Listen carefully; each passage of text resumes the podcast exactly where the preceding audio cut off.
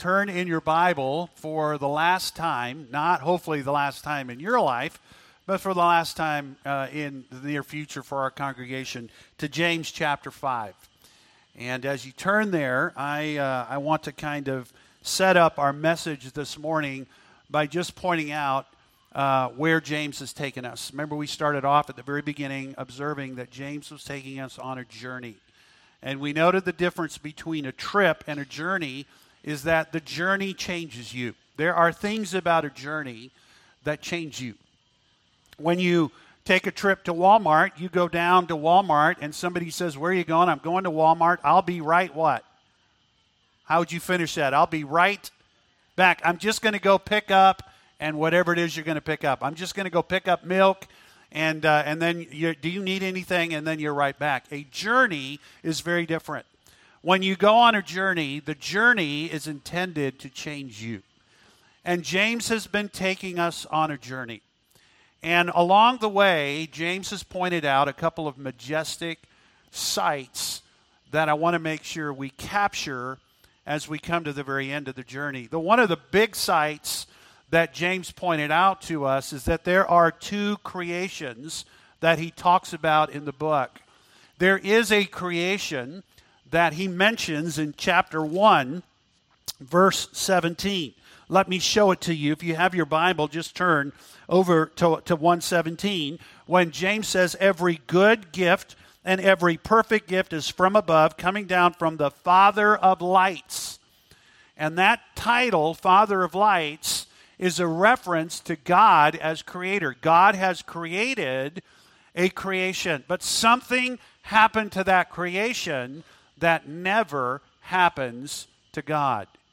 Finish out the verse with me. The Father of lights, with whom there is no variation or shadow due to change. The Creator has never wandered, but His creation has something has happened to that creation. And you know the story. It goes all the way back to Genesis chapter 3, when, because of the words of the serpent from uh, wisdom that comes from below, Adam was deceived and sinfully acted against the wisdom that God had given him and the words that had been given to him in the garden. And because of that willful transgression, because he stepped over the mark, because his desires were inflamed and dragged him away into sin, sin produced something. It produced death. And, and because creation wandered, the Lord sent something down from heaven. He sent a good gift. You see that in verse 18? He sent a good gift, and that gift in verse 18 brought us forth by the word of truth that we should be a kind of first fruits of his creatures. There's the new creation.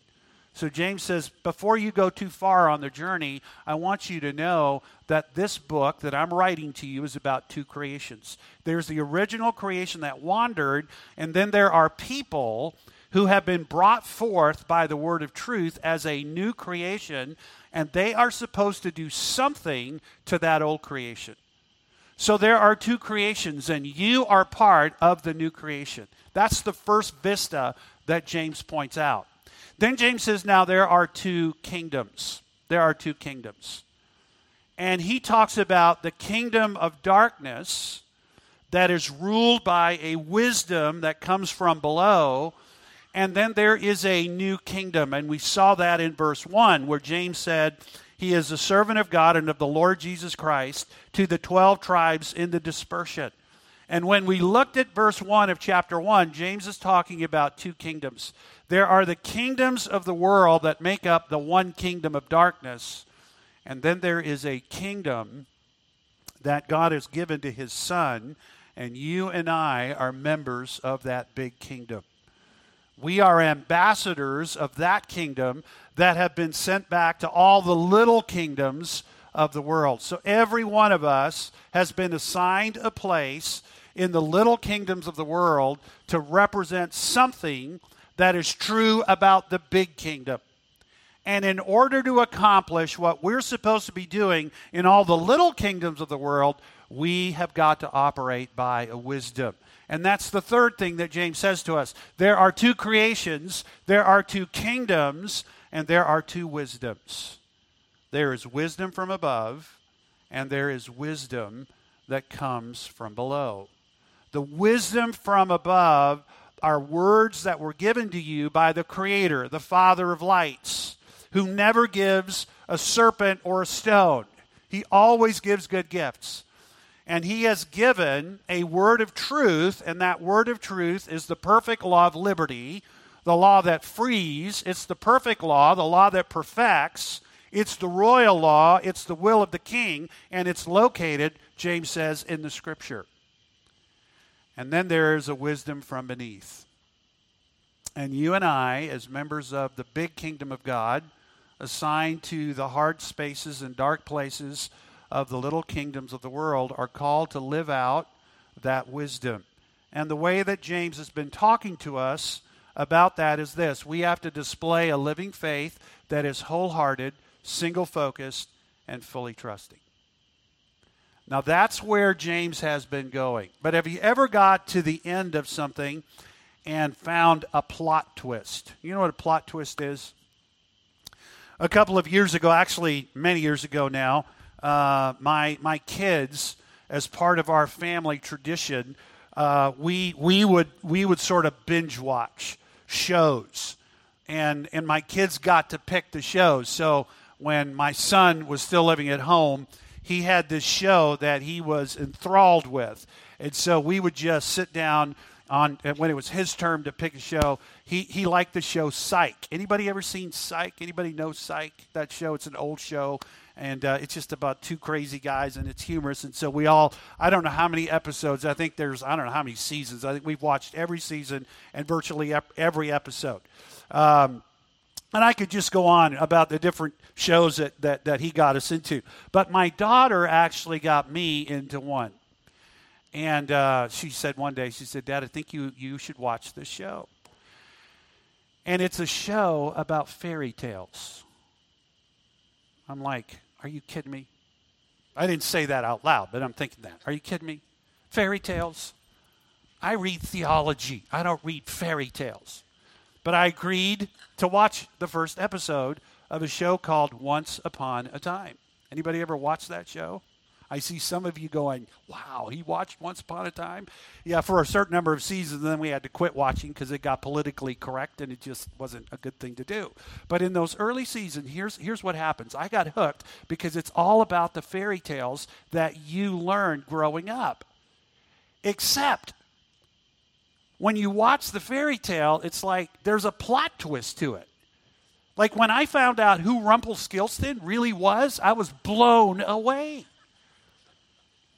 I, I thought Peter Pan was a good guy. I never, it was just completely plot twisted. Well, James is going to throw us a plot twist at the end in the last two verses. And I have to admit, as I came to this passage, I never saw it coming. James has been talking to us about displaying a living faith that's wholehearted, single focused, fully trusting in the hard spaces and dark places of the little kingdoms of the world. But by the time we get to the end, he's going to actually redirect where we're supposed to be displaying that faith, and I never saw it coming. That faith is supposed to be cultivated and strengthened by enduring trials. We saw that in chapter 1. It is shaped by a wholehearted embracing of the perfect law of liberty that we are supposed to be doers of and not just hearers. We saw that again in chapter 1. It is validated by resisting temptation, and it is displayed by a spirit energized obedience to the word so that it lives authentically. In other words, at the end of chapter 1, it is a religion that is acceptable to God and useful to others. And James has introduced us to five friends who have modeled all of this. But when we get to the end of the book, James tells us about a group of people who wandered. And so I want to talk to you this morning about believers behaving badly and what God intends to do about it. And so let's begin where James begins. And so I, I, as I look at this text, I, I want to answer uh, a question that came up in my mind. Who is James talking about, and what in the world has happened to them? When we get to the end of the book, I'm expecting some glorious, uh, sort of encouraging idea, and it is, but it, it gets me there in a very different way than I intended to think about. By the time you get through verses 19 and 20, you begin to realize that something is on fire and it's about to engulf everything. Who is James talking about and what is happening? Well, look at verse 19. My brothers. So immediately you know that he is talking to believers. James is talking to believers that are in the churches to which he is writing. These are the people that have been sent out into those dark spaces and into those hard places all around the Roman Empire, and they are supposed to be living out their faith in a way that is wholehearted, single focused, and fully trusting. And the whole reason they are doing that is because they are like the farmer we met back in chapter 5, verse 7. They are in those hard places and in those dark spaces, and they are sowing seeds and they are looking for something to grow up out of the seeds. And what they are sowing is seeds of righteousness, and they are looking for a harvest of peace. You can see that at the end of chapter 3. And, and James says, Now you be like that farmer. So he's talking to believers, but he's talking to them about disobedient believers. So here's a letter written to obedient believers about disobedient believers. He says this If anyone among you, and then he's going to tell us what's going on about that person who is among you. So he's writing to believers about believers, and the particular believers that are in focus here are believers who have wandered from the truth. The word wander is the word that we get our word planet from. And think about what a planet does. It sort of it wanders around the sky. It wanders around in a particular path. It has an orbit. It doesn't stay stationary. And here are believers who have been taken out of the old creation that has wandered because of sin. And now these new believers who are part of the new creation, who have been given the implanted word in their heart, who have been given a living faith that should be wholehearted and single focused and fully trusted, something has happened to these believers. And like those planets that have been wandering back in James chapter 1, they have also been wandering. And where they have been wandering is away from the truth. They have willfully and intentionally and blatantly departed from the word of truth. They have refused to obey its expectations. In chapter 1, verse 21, they have refused to cleanse their life of moral filthiness and rampant wickedness. In the rest of chapter 1, they have refused to receive the word of God with a meek and submissive spirit. These are the professional hearers of the word that we met way back in chapter 1 who hear the word, but they are not active doers of the word or of what it remand, uh, demands. They think they are religious, but because they don't bridle their mouth or they don't control their lusts, their religion is worthless. It's neither acceptable to God nor is it useful to others. And they have sinned so openly in chapter 4 that they are in the very real danger of facing God's severe judgment. And all of this has been happening inside the church. And that was sort of the plot twist for me. I thought James was directing this letter primarily to people who were going to live out their faith in the hard places and dark spaces of the world, and that's certainly true. But James is actually now pointing all of this to a very dark place and to a very hard space where this has actually been going on in the church. And so that brings me to the next question because this is shocking. This is actually stunning. I didn't expect James to go here. And so now I want to know this. What evidence, James, do you have that this is actually true? What evidence do you what evidence is there that what you're sort of pointing me to is actually true?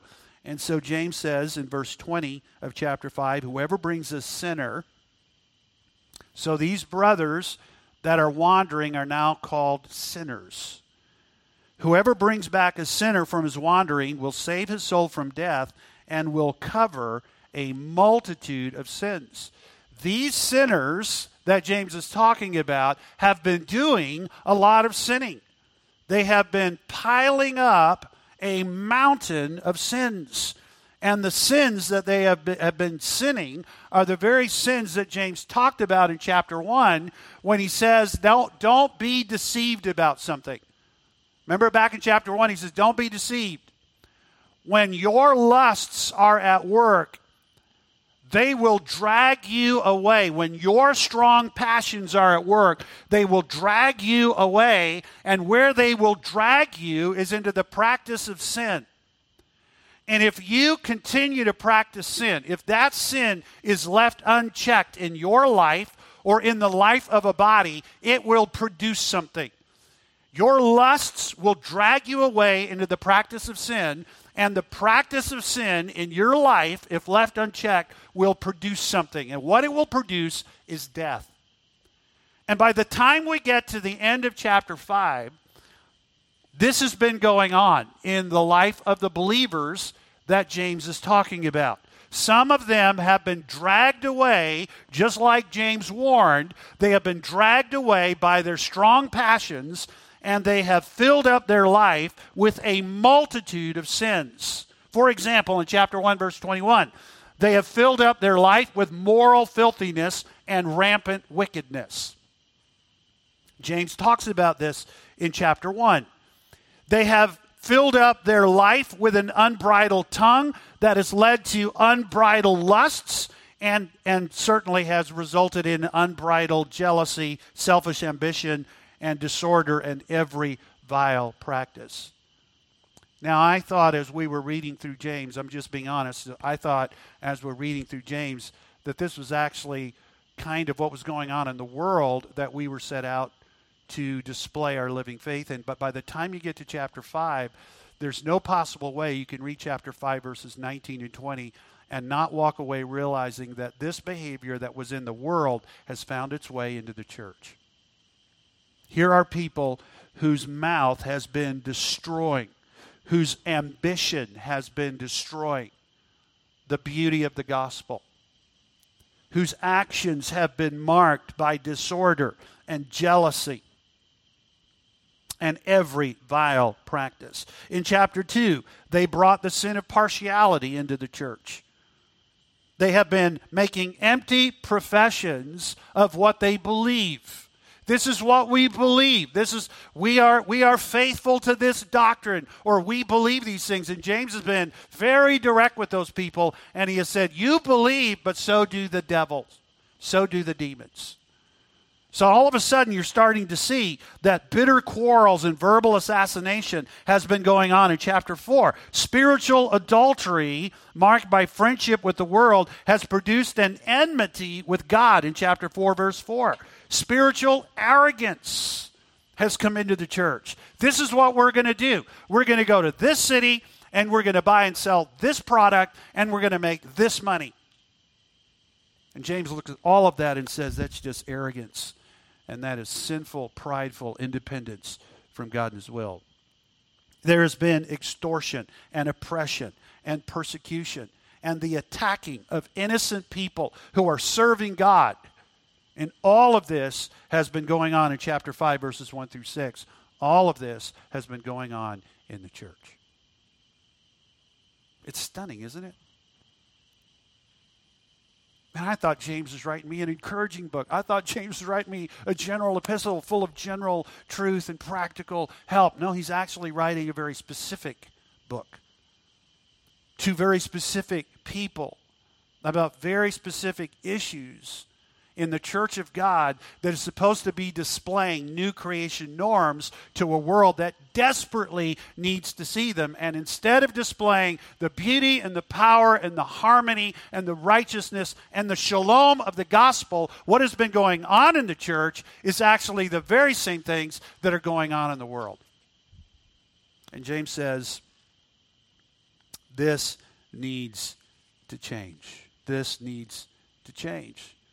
All of this has been going on, and the evidence of this multitude of sinning is the fact that the head of the church has actually afflicted some of these people with a disease that is about to take their life. We just read about that disease, didn't we, in chapter 5, verse uh, uh, 15, when we talked about the prayer of faith saving the one who is sick and the Lord will raise him up. And we noted that not all illness that comes into our life is because of sin.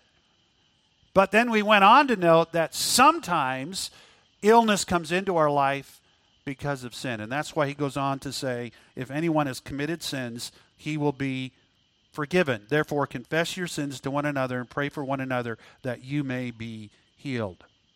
And so this has been going on in the church and here is the evidence of it.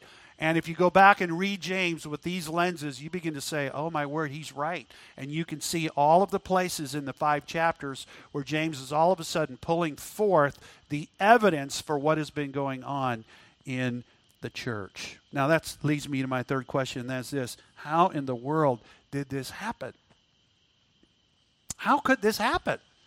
You ever had that experience as you're observing something and it's so unexpected, it's so unanticipated. It's like, I, I just can't even believe what I'm hearing. I can't believe what I'm seeing. I need evidence of this. And then somebody gives you the evidence and you're like, oh my word, that's, ex- I, I just can't. How did this happen? How did we get here? This is what James wants you to feel as you get to the end of the book. How in the world did this happen?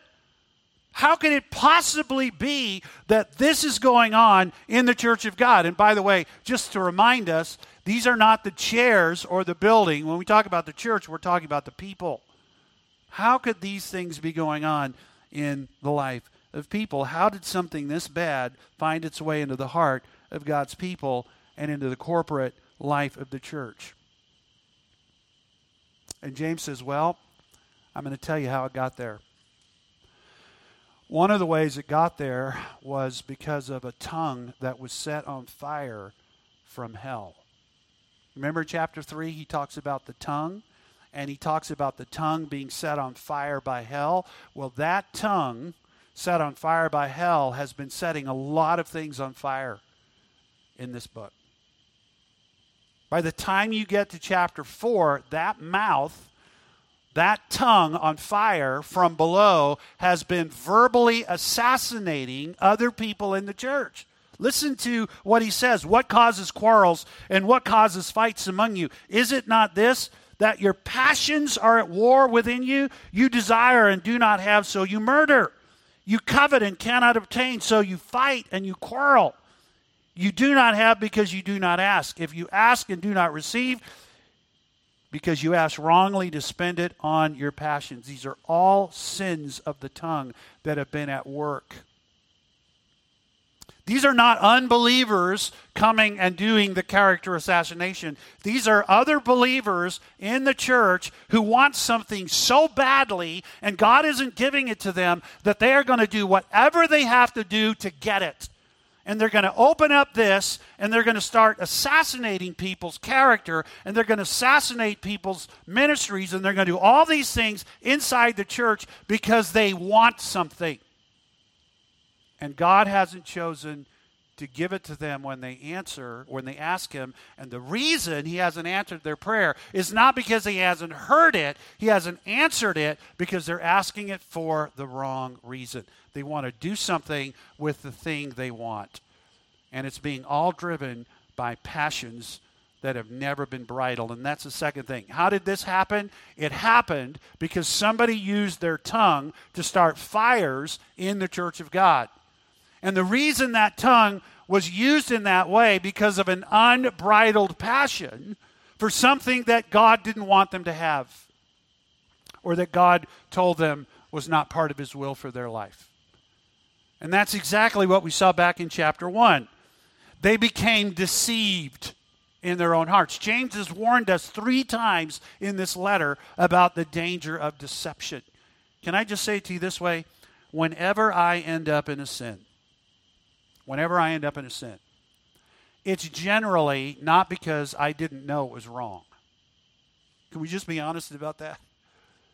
When I end up looking at something that God said no to, and I'm going, I don't want to take that no, and I end up doing the thing God told me not to do, or I end up transgressing the wisdom of God or the law of God, it's generally not because I didn't know it was wrong. Like, let's say that that that I end up in in a mess where I have been, you know, just completely outside of the bounds of, of God's truthfulness or, or God's morality. And, and I end up over here, and then I try to say, well, I didn't know that lying was wrong.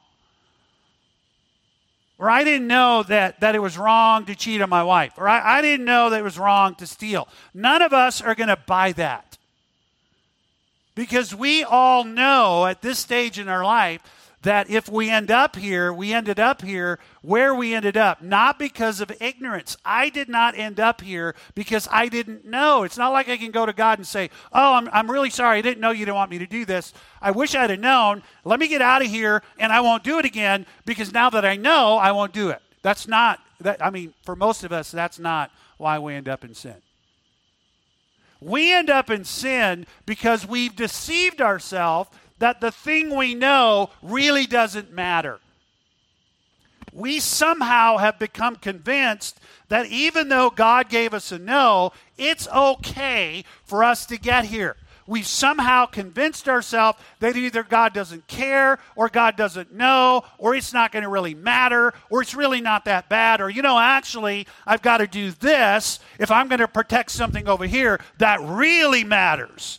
This really matters, and I'm afraid this is going to be compromised. So I better go over here and cross the line and do something, you know, that maybe God doesn't want me to do, but I'm going to do it anyway because I got to go over there and protect that. I mean, we have all kinds of ways in which we deceive ourselves. And three times in this letter, James says, Do not be deceived. So when you and I end up over there, at the end of the day, we got there generally because we were deceived. So let me ask you a question Who deceived us? And what did he use to deceive us? And you know the answer, don't you? You and I are in a spiritual warfare the reason that you end the week exhausted. Have you just ended the week exhausted? And, and it's the kind of exhaustion that you can go and sleep all day on Saturday and you're going to wake up tired. It's a soul tiredness. The reason that you are tired in your soul is because you have been in a battle all week long. I mean, can you imagine, you know, just just think in your mind, go back into uh, the era of you know of mortal battle where where two sides would come together and all day long they would be on a battlefield and they would be just exerting incredible amounts of energy to defeat the enemy. You've been doing that for the last 7 days. All day long And when you come to the end of the week, it's not just your body that's tired, sometimes it's your soul. It's exhausted because it has been assailed by the enemy. Temptations, tribulations, trials, pressures, betrayals. I mean, just it just mounts up, and at the end of the week, you you, you you're just done in. You get home and you you just sit there and and you just want to veg because there's and, and, and, and you go to bed and you get up the next morning and your body may be refreshed, but your soul is still tired. And part of what's been going on is there's been an enemy who's been doing everything he can to destroy you, to discourage you, to distance you, and to drag you away. And the weapon that he has to do all of this with is your flesh. that unredeemed part of you that desires all the things that God told you are no longer a part of your life. And this is exactly what has been going on. These people have been enticed by their lusts, they've been frustrated by their unanswered prayers, and at the end of the day, they decided, you know what? I'm going to get that thing, and if I can't get it from the wisdom God gave me, then I'm going to go to the wisdom of the world. There is a counsel that ungodly people have about life. There is a way of living that sinners present to you. There, there are values and priorities that scorners present. We read about this in Psalm 1, verse 1. And if God's wisdom isn't going to work for me so that I can get these things, then I'll just go over there. And in this particular moment, I will embrace the wisdom of the world. And, and that, my friend, is the whole problem. This is what James warned about way back at the beginning. Here's what he said If you lack wisdom, go to God and ask, but you need to come with faith. And the kind of faith you need to have is a faith that doesn't waver. It doesn't wander like in Elijah's day when the nation, we just saw Elijah praying on Mount Carmel and the nation was trying to decide do I go and hang out with Yahweh to get rain or do I go over to hang out with Baal to get rain? James says if you come to the wisdom of God like that and you waver, you're double minded. And don't expect that God will give you anything.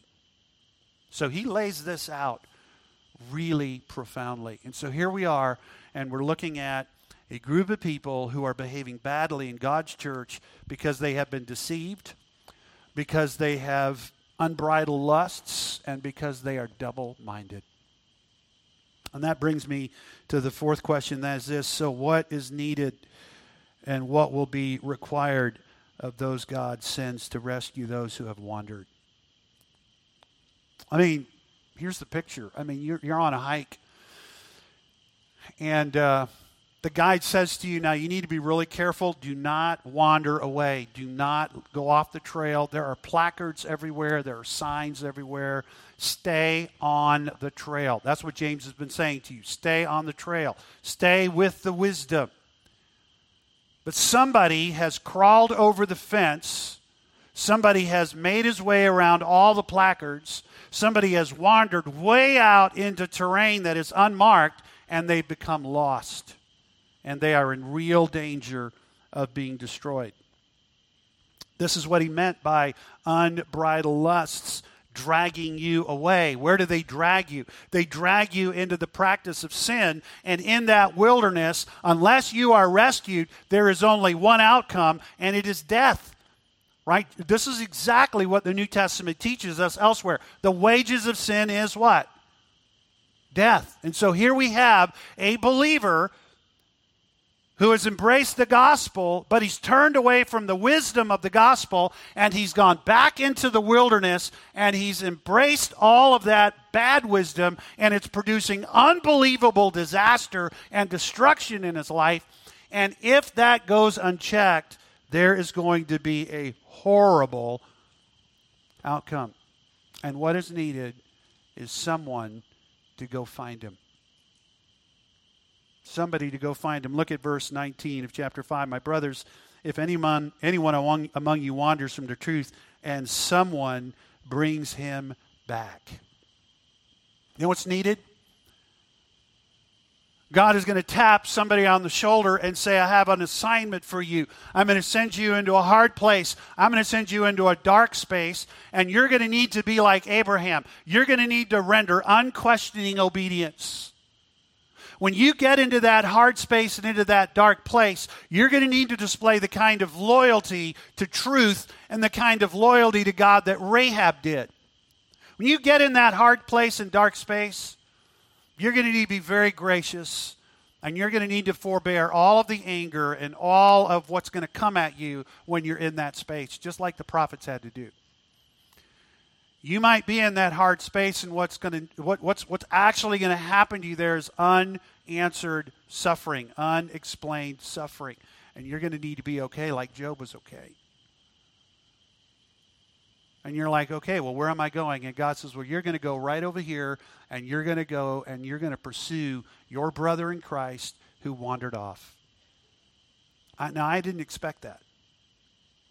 And James is not writing this to the elders of the church, he's writing this to the church. This is every one of our responsibilities.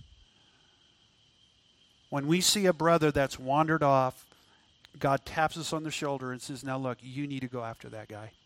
You need to go after your sister. They are about to be destroyed. You know what we typically do? Well, you know, that's really not my business. You know, I got my own problems. I mean, how can I go over there and talk to them about this sin when I'm struggling over here with this sin? And God doesn't go that direction with us. He says to James, listen, you you need to know, and, and, James says it to his people, that if anyone wanders and someone brings him back, the word bring back is the word for repent. It's the idea of return. All throughout the Old Testament, this word is used to describe God's people turning back. Somebody needs to go and help the brother that is wandering. Let me give you an illustration that I think might help.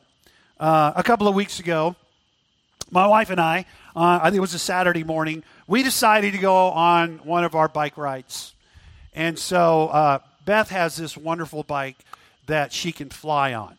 So when I'm riding along my bike, uh, I'm just, I'm like dying. And I'm trying to go like, I don't know, 12, 13 miles an hour. And I look b- behind me to see where Beth is, and she's like, she's just flying by me. She's, you know, just riding along. She has a pedal assist bike with a little electric motor that just makes all the difference in the world. I don't have that in, on my bike. So we were riding along, and uh, we had gone on a longer ride, and we were, I think, maybe four miles, three or four miles from where our car was parked, and she was flying past me, and all of a sudden I started hearing this thud, thud, thud, thud, thud, and I looked down, and my tire was flat. So I got and I'm I'm in these clippy cloppy shoes, and I'm I'm like, what do I do now?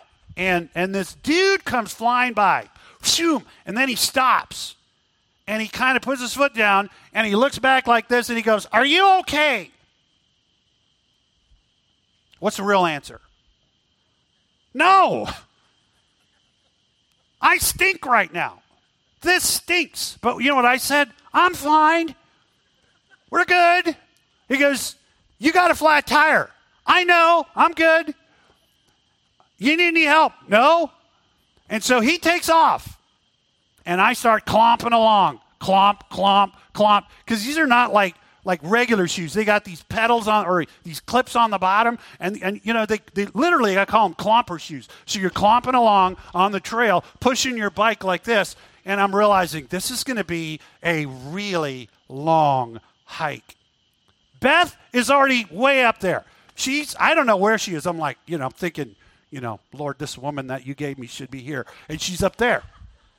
I didn't know she was actually helping me because when this guy blew up to where she was, she was sort of turned around and, and, he goes, Are you waiting for somebody? And she goes, Yeah, my husband's back there. He has a flat tire. So he turns around and comes back and gets off his bike and says to me, You are in trouble. I'm like, I am in trouble.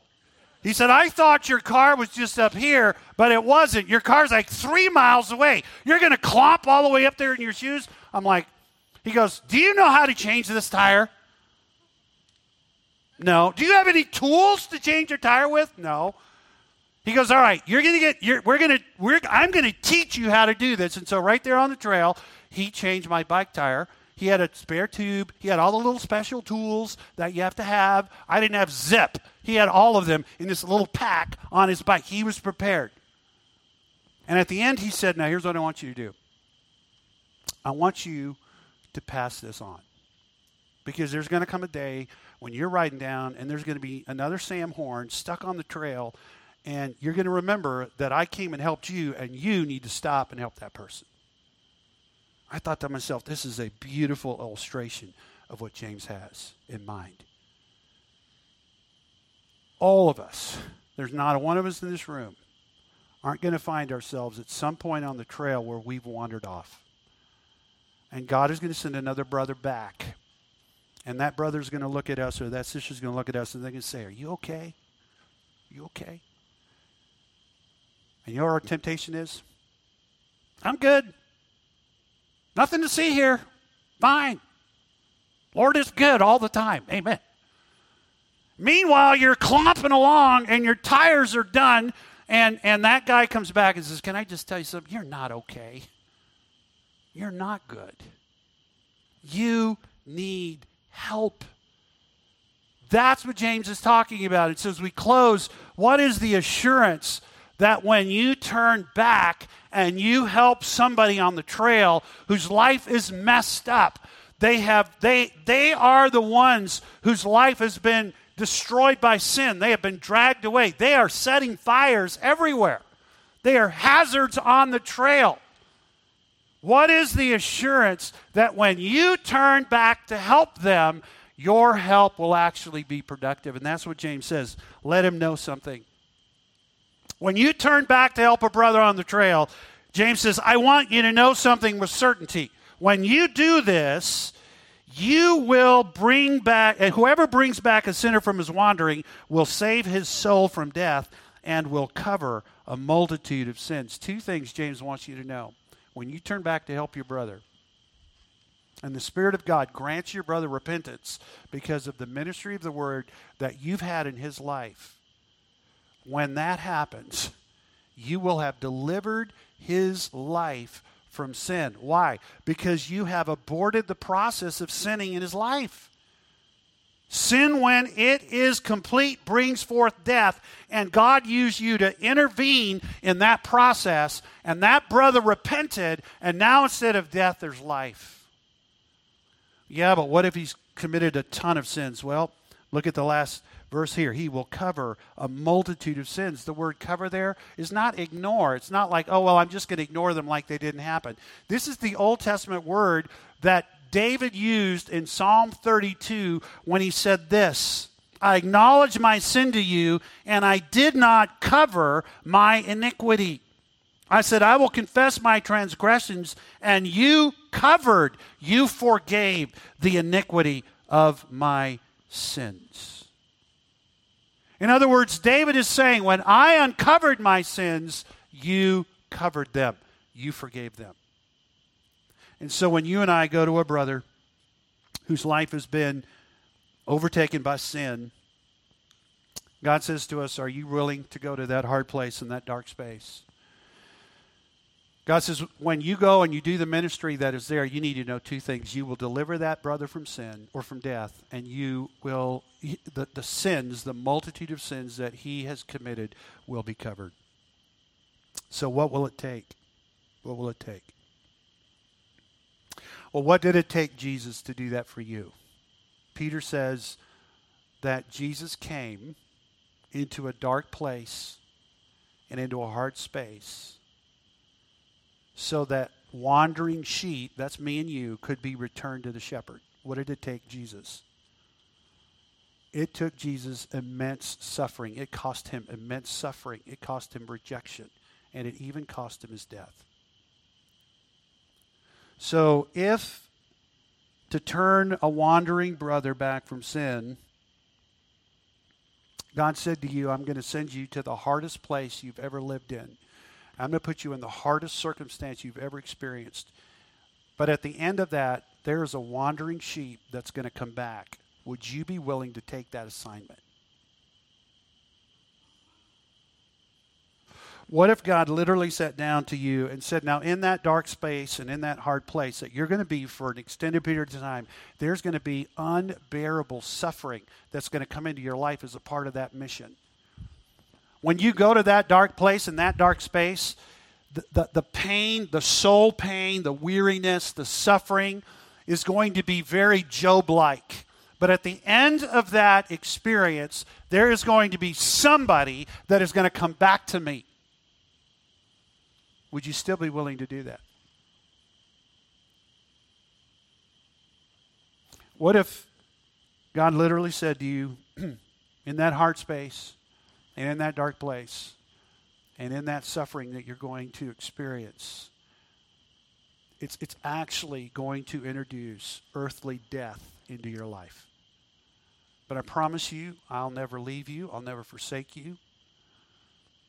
And at the end of all of that suffering and at the end of your physical death, there will be people who will come to me.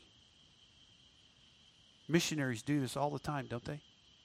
How many people have given up their life for the gospel of Jesus Christ and somebody, even their persecutors like Paul, came to Christ? What if God actually tapped you on the shoulder and said, Are you willing to do that? Would you? Would you? I mean, that's where James is going. I told you there was a plot twist. This is the plot twist. The plot twist is this. If we are going to live James out in our life, it's not just about controlling our mouth. It's not just about, oh, yeah, I need to read my Bible more. It's not just, oh, yeah, yeah, I need, I need to be a, a healthy, operative part of the body of Christ. All of those things are true. It is about this. My living faith needs to be so wholehearted, so single focused, and so fully trusting that I am willing to go into the very hardest place and in the very darkest place, even at the cost of my own life. And I'm willing to do that if God will go with me. Because there are people that He wants to bring back. Folks, there's only one thing that will strengthen you. It's the very thing that James talked about when he talked to the farmer up in verse 7. It's in it's actually in verse 8. Establish your heart for the coming of the Lord is at hand. There's only one thing that will put iron in your soul to be willing to go do that, and it is this the Lord is coming. And when he comes, there will be a harvest of righteousness.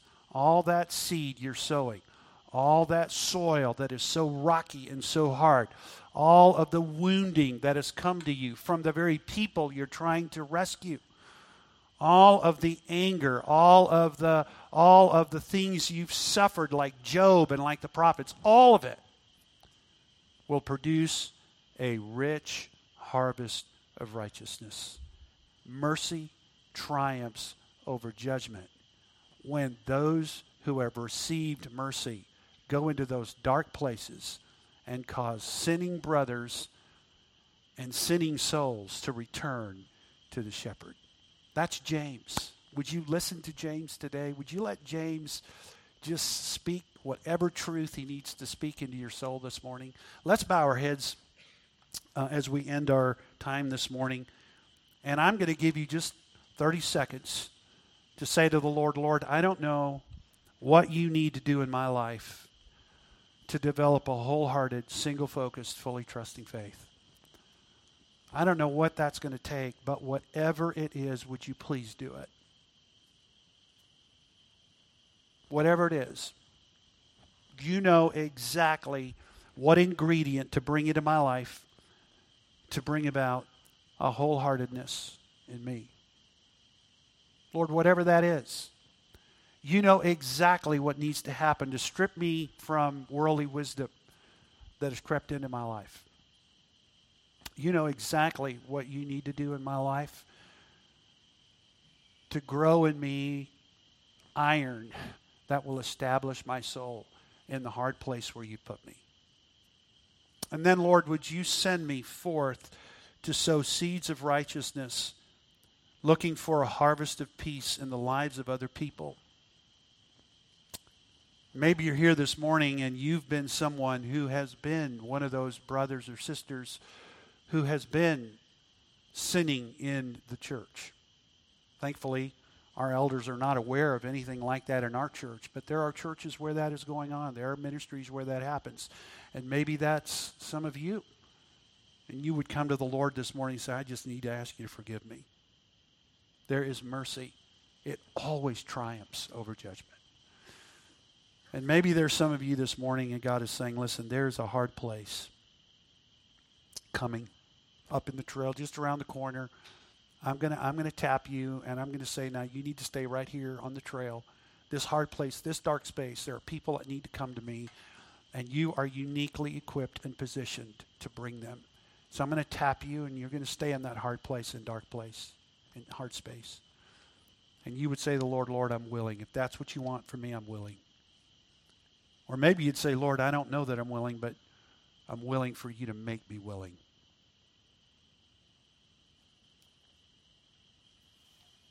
Father, we thank you for James. We pray that what he has said to us would continue to bear rich fruit in our lives.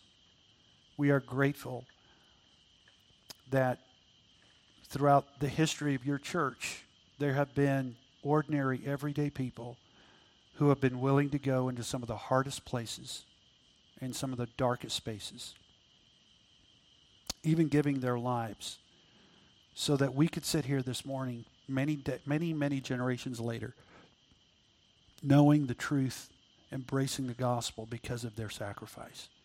And Lord, when it is our turn, would you, would you strengthen us? Would you remind us of this wonderful book that puts iron in us so that we would display our wholehearted, single focused, fully trusting faith because of Jesus, whom we love and serve, and in whose name we pray. Amen.